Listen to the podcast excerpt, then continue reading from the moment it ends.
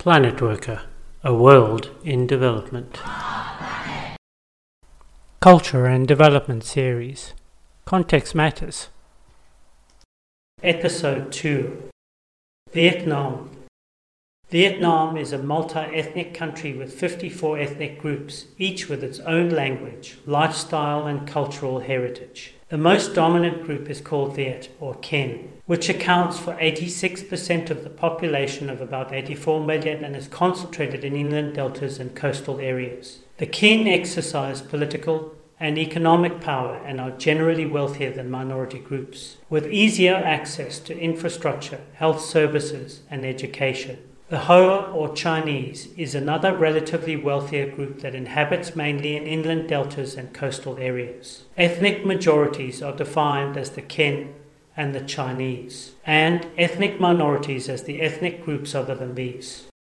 In addition to the majority Kinh ethnic population, there are 53 minority groups. Ethnic minorities account for around 14% of the total population in Vietnam and are scattered across the country in 45 of 61 provinces. Minority groups are largely concentrated in the mountainous areas. In the north, 31 of 54 groups are found. These include such large groups as the Tay, Nung, and Thai in the valleys and foothills the Sanche and Santir in the more mountainous areas, and the Dizar, Kachemu, and Hmong in the middle stretch of uplands. In the central highlands, there are an estimated 19 ethnic groups, and the groups tend to be more concentrated. Groups include the Dizar, Muir, Nung, Tay, and Tai that have migrated from the north, as well as others in the Mon, and Malayo Polynesian linguistic groups. The major influences on Vietnamese political culture were of Chinese origin. Vietnam's political institutions were forged by 1,000 years of Chinese rule. The ancient Chinese system, based on Confucianism, established a political center surrounded by loyal subjects. The Confucians stressed the importance of the village, endowing it with autonomy but clearly defining its relationship to the center. Those who ruled did so with the mandate of heaven, Although they were not themselves considered divine, they ruled by divine right by reason of their virtue, which was manifested in moral righteousness and compassion for the welfare of the people. Many of the first generation communist leaders came from scholar official backgrounds and were well versed in the traditional requisites of talent and virtue, or tagak, necessary for leadership. They cultivated an image of being incorruptible, and effective administrators as well as moral leaders. The relationship between the government and the governed was also deliberately structured to parallel the Confucian system. Like the Confucians, leaders of the highly centralized Vietnamese communist government stressed the importance of the village and clearly defined its relationship to the center. Despite Confucian influence, Vietnamese practice demonstrated a faith in administrative structures and in legalist approaches to political problems that was distinctly Vietnamese, not Confucianist. Vietnam's political culture represents, therefore, the steadfast survival of what is Vietnamese in the face of a long history of outside influence. Integration of historical political ideals with an imported communist organizational model has created a communist identity that is no less Vietnamese. The common generalization that Asians are more likely to accept authority is contradicted by Vietnam's history of relentless resistance to Chinese and French domination.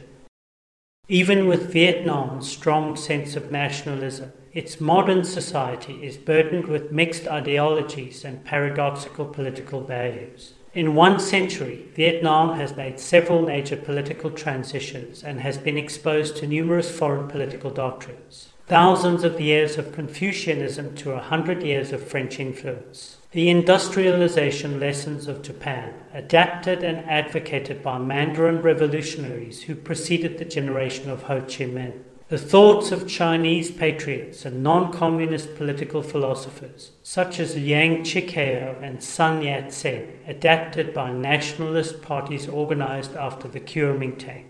The varieties of dominant Marxist Leninist and Maoist ideology. The relentless indoctrination of Ho Chi Minh's thoughts, including the pursuit of independence and the concentration of human resources in warfare. The influence of American consumerism and the entrepreneurial laissez faire enterprise of capitalism through the United States' involvement in the Vietnam War, and the globalization of politics through information technology, and the culture of the Internet introduced to Vietnam through current foreign investment.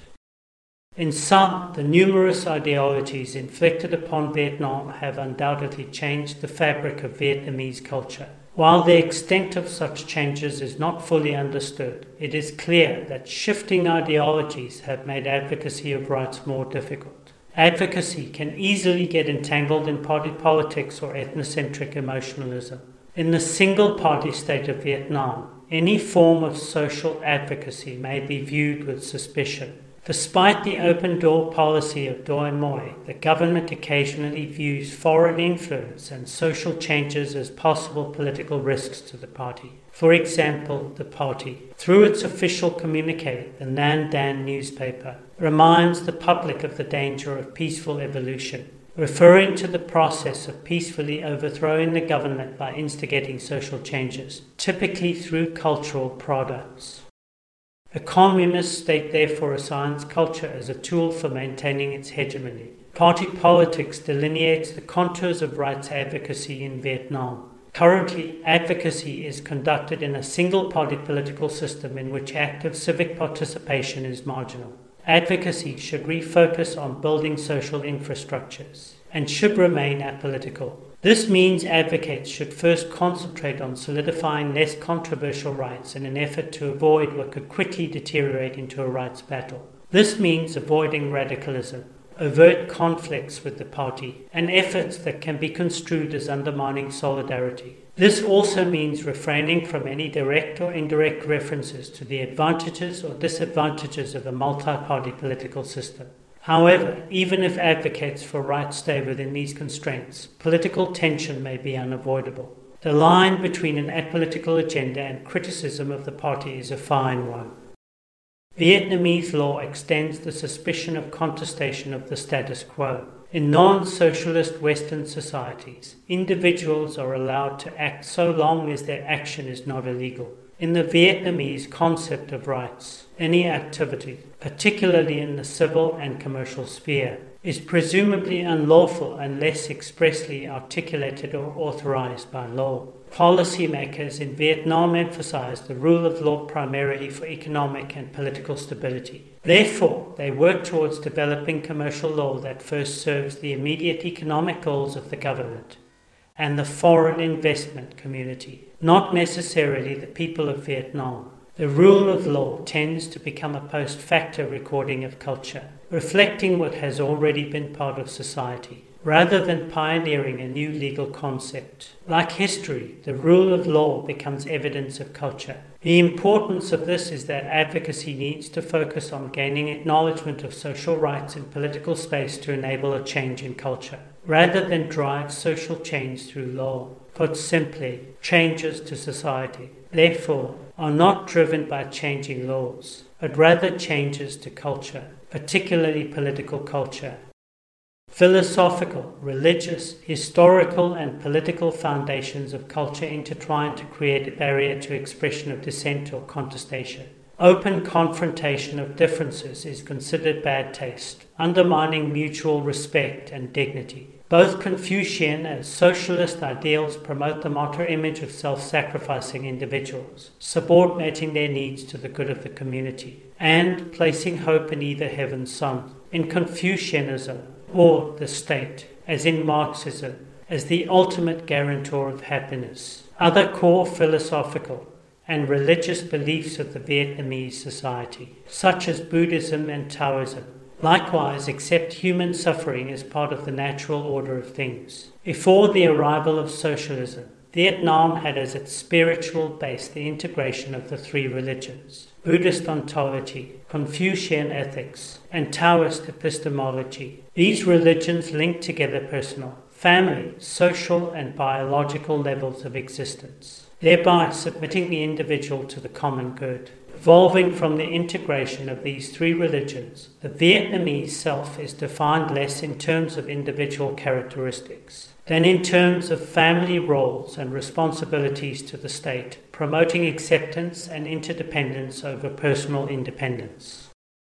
The tendency to belittle individual needs preconditions both advocates and officials into very formalistic roles and preconceptions, with the result that formal modes of advocacy with officialdom sometimes offer very little opportunity for influence. As a result, advocacy for social issues faces particular difficulties. For example, when in need of advocacy, or conflict resolution, the people tend to go to their immediate community for results. Alongside this, the government does not permit private local human rights organizations to form or operate. The government did not tolerate attempts by organizations or individuals to comment publicly on its human rights practices. And it used a wide variety of methods to suppress domestic criticism of its human rights policies including surveillance, limits on freedom of the press and assembly, interference with personal communications, and detention. Political control is not hegemonic, however, and Vietnam is experiencing change in the organization of contestation by its citizens. There are old mass organizations and professional associations, which are broadly accepted as an integrated part of society. And, on the other hand, there is a new type of organization that developed in the 1990s, but which is not fully recognized by society yet, such as NGOs, CBOs, and other types of informal organizations. In regard to legal advocacy, the government has tended to view foreign public interest lawyers and non government organization workers with apprehension, mindful that legal reforms may facilitate political changes. It is fair to suggest that there remains a climate of suspicion and uncertainty in the arena of advocacy, especially at local levels, and strategies of engagement need to be carefully considered. As Vietnamese are more freely able to travel abroad and Vietnam is more integrated into the global economy and society, it will be interesting to observe whether and how the state can continue to mediate new values and concepts, such as global notions of human rights, democracy, and citizenship that may threaten its monopoly on national loyalty. In Vietnam, the economic renovation decreed in 1986 at the Sixth National Congress and implemented over the following years has generally reduced the level of state authoritarianism a policy of selective cultural preservation appears to best describe the state's approach to ethnic minorities, with cultural performances, material culture, and tourist items being seen as worthy of preservation. The government of Vietnam has paid much attention to the welfare of ethnic minority groups. There is a ministerial level government body, the Committee for Ethnic Minority and Mountainous Area Affairs, which is in charge of management functions for ethnic minorities and mountainous areas. In geographically strategic areas or areas with an ethnic minority population of 5,000 or more, this body has its own representative agency down to the district level. Programs that specially target ethnic minority groups are numerous and diverse. These programs cover a wide range of issues, including poverty reduction, resettlement and sedentarization, forest land allocation, education, health, and communication. There are often no such clear cut targeting in government programs. Major programs, such as Program 135, target all the poor communes in ethnic, mountainous, and remote areas. And statutes such as the 2005 Education Law stipulate the beneficiaries under all the previously mentioned interventions. More remarkably, the government of Vietnam also gives preferential treatment such as price and transportation subsidies to businesses that operate in mountainous and ethnic areas. Teachers working in these areas can be entitled to 70% salary increments, and government officials assigned to these areas can be promoted one year earlier. Overall, ethnic minority people have higher access to social programs such as preferential credit, free health care, tuition exemption or reduction, and agricultural promotion activities. Despite these measures, ethnic minorities continue to face widespread discrimination in education and employment. performing worse than the majority on health and development indicators. For children aged between 6 and 18, around 14% of ethnic minority children go to school and work at the same time, while the corresponding figure for ethnic majority children is more than three times lower, at 4%. It is also worrisome that the illiteracy rate for ethnic minority groups in Vietnam in 2006 was even higher than that for ethnic majority groups in 1993. However, the gap in literacy rates between ethnic groups seems to be narrowing over time.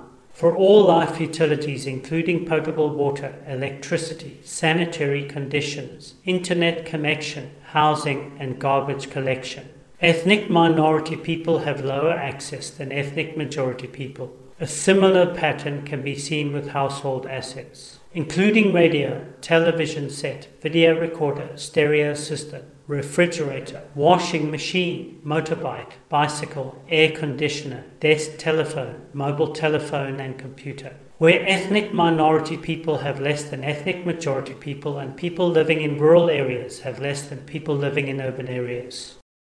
Although the government officially prohibits discrimination against ethnic minorities, long standing societal discrimination against ethnic minorities persists. Ethnic minorities are subject to stereotyping and misconceptions, not just among Kinh households, but even among ethnic minorities themselves, which can much hinder participation by ethnic minorities in their own development. Concurrently, unsavory cultural practices such as slash and burn and swidden agriculture and certain ritual and shaman activities are strongly discouraged. Yet, as a whole, upland ethnic minorities continue to be little understood by lowland Kinh, often characterized as being backwards or lazy. Government attempts to address these problems are not without suspicion, as they are often implemented within government controlled parameters and perceived by minority populations as aimed at weakening their unique cultural and linguistic identity. Vietnam's official stance towards the ethnic Khmer minority, as one of the country's 54 officially recognized ethnic groups, is to support their right to use their own languages, encourage the preservation and promotion of their ethnic identity and traditions, and implement poverty reduction and economic development programs in areas where they live that the relationship between the government and several ethnic groups, notably the Khmer Krom and Montagnards, is particularly complex, as linguistic and cultural grievances often overlap with property disputes and restrictions on religious freedom. In other instances, government officials monitored certain highland minorities closely, particularly several ethnic groups in the Central Highlands where it continued to impose security measures because of concern that the religion they practiced encouraged ethnic minority separatism. In the parlance of the Vietnamese Communist Party, popular expression of grievances and any form of social unrest is blamed on conspiratorial plots by hostile foreign forces who misuse democracy, human rights, land conflicts, and religious freedom to manipulate and stir up opposition to the government among disaffected and marginalized groups. The Vietnamese government tends to treat the phenomenon of ethnic based grievances as evidence of separatist or irredentist movements. And so, ethnic minority relations with lowland central government remains fraught.